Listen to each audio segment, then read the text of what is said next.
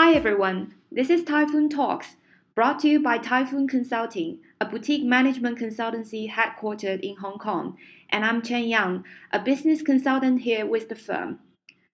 Recurrent problems often suggest some deeper issues. We often look for quick fixes to fix these problems, but what we have really solved are only the surface issues instead of the root cause. In this episode, I'm joined by my colleague Claire Simon, a process management expert, to discuss a very simple but powerful tool in process improvement called Five Whys tool. Welcome, Claire. Thank you, Chen. A lot of tools have been developed these days around project management. Why are you interested to pick this tool for discussion? So, operational excellence is a capability that matters to Typhoon, along with strategy and transformation improving processes is important in ever changing environments. As the technology advances, some new tools and ways of working are developing as well. We hear a lot about agile, big data, etc., but some tools are timeless and they can be used and adapted for any occasion. So, today I want to talk about a very, very simple, straightforward first example, and we will talk about the five whys. So, where does this five whys tool come from and what does it consist of? So, the five whys was developed around 1930s by uh, the founder of Toyota Industries, who developed also a lot of other lean techniques. The five whys consist in asking the question why several times, starting from a problem to arrive at the root cause of an issue. So, see for instance, you have a problem and you're trying to understand it and to understand why it happens. Very often, what happens is that you only fix the immediate causes instead of going up to the root causes. The difference is that if you fix the immediate causes, there is a high likelihood that the problem will happen again. You actually want to prevent the problem from, from rehappening completely. That means that you want to eradicate the problem by treating the root causes. For that, you need to ask the question why several times until you get to the root cause of the issue. So let's take a very simple example of a machine breakdown. Let's say the machine broke down is my issue. I want to understand why it broke down. Uh, by analyzing the issue, I see that it came from the robot head, which was malfunctioning. Why was the robot head malfunctioning? Well, because of an incorrect air pressure reference. Why was there an incorrect air pressure reference? Well, because there was an air leak in the system. Why? Because an air pipe had a tear. Why? And then you get to the bottom of it, explaining that, well, actually, the air pipe was five years old and it was never replaced. Why? Well, we didn't have this part in the spare parts list. Why? Because the manufacturer did not identify it as a spare part. So that is a very simple example that leads to the root cause of a breakdown pointing at a list of spare parts that was actually missing an item. So I think a lot of times when people only ask one why, they thought they found the solution, but it's actually not the root cause of the issue. And as a result, they just wasted a lot of time and resource to tackle that surface issue. Yes, absolutely. And it's also very important to understand the difference between corrective action and preventive actions. So when you tackle an issue, you will have to, in one part, use corrective actions to, for instance, here, repair the machine. Well, that's actually only a corrective action. You want to make sure that the issue does not happen again. To do that, you actually need to put in place preventive actions. Here, for instance, you need to update the spare part list and make sure that the maintenance department will organize preventive maintenance to happen so that the issue never happens again. So since the tool is called five whys, does that mean that I always need to ask five times why this happened or why is it? So that's a very good question, Chen, because a lot of people think that because it's called five whys, you have to ask the question why five times and you get to the root cause. Actually, it is called five whys just for an anecdotal reason. Based on some statistics, people from Toyota showed that the root cause is achieved in roughly an average of five whys. But for each problem, you may have to ask the question why maybe three times, or you may have to ask it 10 times. It also depends on how exactly you phrase the question and where you want to stop. Right. So, in which circumstance would you use the five whys tool? Of course, the five whys was developed by Toyota, so in the automobile manufacturing industry. It is used very easily in the manufacturing industry everywhere. So, for instance, you can use the five whys if you have a breakdown of an equipment, low utilization of equipment, high scrap rate, etc. But really, you can use the five whys anywhere and in any type of process improvements, even outside manufacturing industries. For instance, in the insurance or banking industry, you could use the five whys to understand why a specific process is not working. Let's say your issue is you have a too long turnaround time, or you have client unsatisfaction on a particular item, or you have costs that are too high, and you need to understand why in order to tackle your issue. So basically, the five whys can be used in any situation where your process is not working as efficiently as it could be.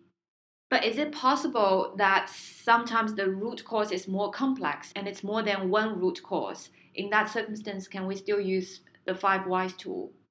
Yes, absolutely. Depending on the complexity of your problem, you will potentially have several root causes. If you think about the picture of the tree and its roots, it does make sense that an issue can be caused by different root causes. So if you ask the question in the right way, there is a high likelihood that at some point there will be branches. There will be several reasons for one specific event to happen. So, in the end, you will have to look at all the different root causes, and it can take a few uh, iterations to arrive there so that you can tackle each of them, or you can decide which ones are the ones that you should prioritize in order to tackle the, the whole issue. How do I decide which one I should prioritize?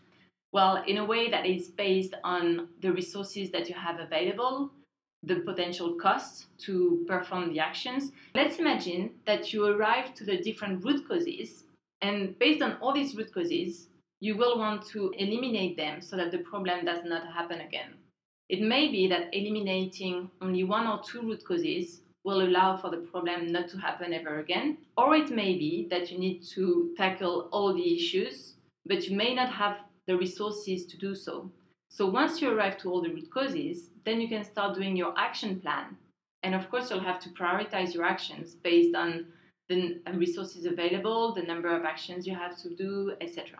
What are the stakeholders you need to involve in using the Five Whys tool? So this is a very important question. Who should I involve when I do a Five Whys? There are a few stakeholders that are very important to get. Of course, first you need to have the investigator probably yourself. The investigator should be as impartial as possible.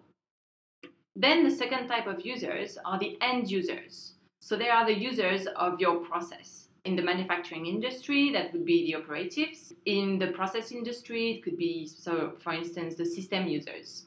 You also really need the subject matter experts. So they could be, um, let's say, in the manufacturing industry, maintenance people, or in the process in industry they could be like process experts or system experts etc and last but not least you need management. Why do you need managers? Mainly because you want good participation and coordination between the different parties involved but also when you get to the actions at the end of the session you also need authority so you need a role that can take the responsibility to assign actions to make sure that they really happen. But to find out the root cause, do you need to talk to all of these stakeholders? What would be the best format of communication? Is it interviews or participant observation or survey?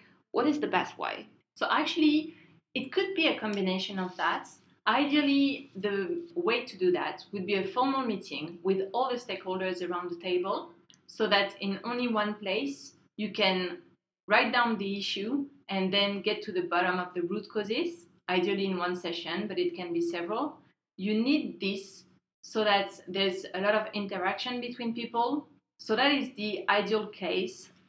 But of course, that may not happen. And I'm thinking, especially in the financial services, it may be difficult to get absolutely all the types of users around the table. So, what you could do is go to the different people and ask them the different questions. So, in terms of, like you said, interviews, etc. And it may be that you don't have to ask them officially why, why, why, so that you don't have to show that you're actually carrying out a five whys, but you can do it in a more soft way where for you, you know exactly what you're achieving, but you can ask the question in a different way so that you understand the actual whys and you understand the true process so that then you can start improving it. A problem of inviting all kinds of stakeholders to the same meeting is that sometimes it turns into a free discussion in the end. Because if people are from different departments, they might not even understand what each other are doing at the moment. So it will be more difficult in terms of communication. Why do you think bringing everybody together would be a better idea? Actually, the fact that people share their views and maybe the views are different is very beneficial because you can find out that the process is not working properly because people don't understand it correctly the same way or they have different understandings. But it is also the role of the investigator to lead the meeting correctly and to make sure that there is a scope to it. And it's also important to phrase the issue at the start so that everyone understands the issue. Once you have all the stakeholders in the room, what are the major steps that should be taken to successfully carry out a five whys? Okay, very important to have this investigator there to lead this meeting. The very first step that you want to take is to ask the problem, the initial problem, and for everyone to understand this definition of the problem. Once everyone agrees on the problem, then you can start brainstorming step by step. So you get the problem and you will ask the first question why. So here you can use the rules of brainstorming.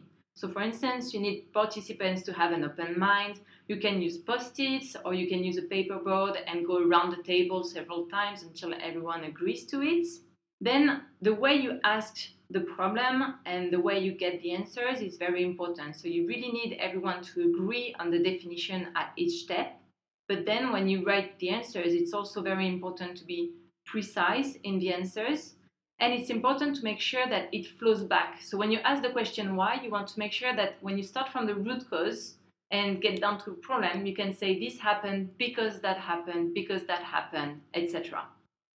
Finally, it's very important to understand where and when to stop. So when you investigate fully, you want to always be based on facts. If at some point there's anything that you're not sure about, even with all the people around the table, it's where you should stop to then get the right people to answer the question. You shouldn't say, I don't know. And if you do, then that means you need further investigation. You know when you get to the root cause, when you can't go further within your remit of actions. So, for instance, in our previous example, the manufacturer did not identify this part as the spare part well, it's not something that you can really um, tackle because it's in the hands of the manufacturer, and that was five years ago. But what you can do is update your own version of the spare part list. When you start this meeting with different stakeholders, is it better to have an idea of where the root cause is? Actually, it's a very good question. Sometimes people start the five whys by thinking that they know already what is the root cause.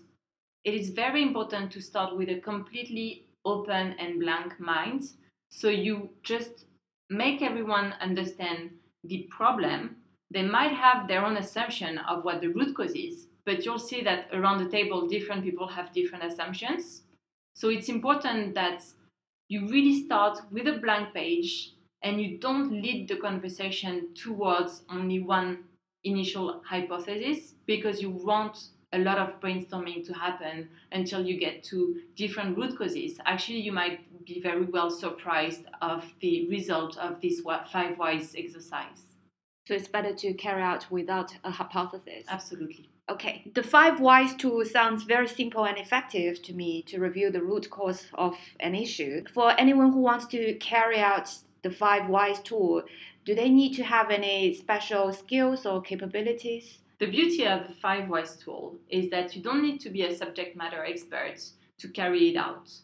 You really need to be curious about the process to try and understand it in order for you to improve it. This has been a great discussion. Thank you, Claire, for taking your time to join me today. This concludes this episode of Typhoon Talks. Follow us on Twitter at Typhoon Buzz, iTunes and SoundCloud at Typhoon Talks for past episodes. Also, welcome to visit our website at typhoonconsulting.com for more industry point of views. We hope you will join us again next time. Bye. Thank you. Bye.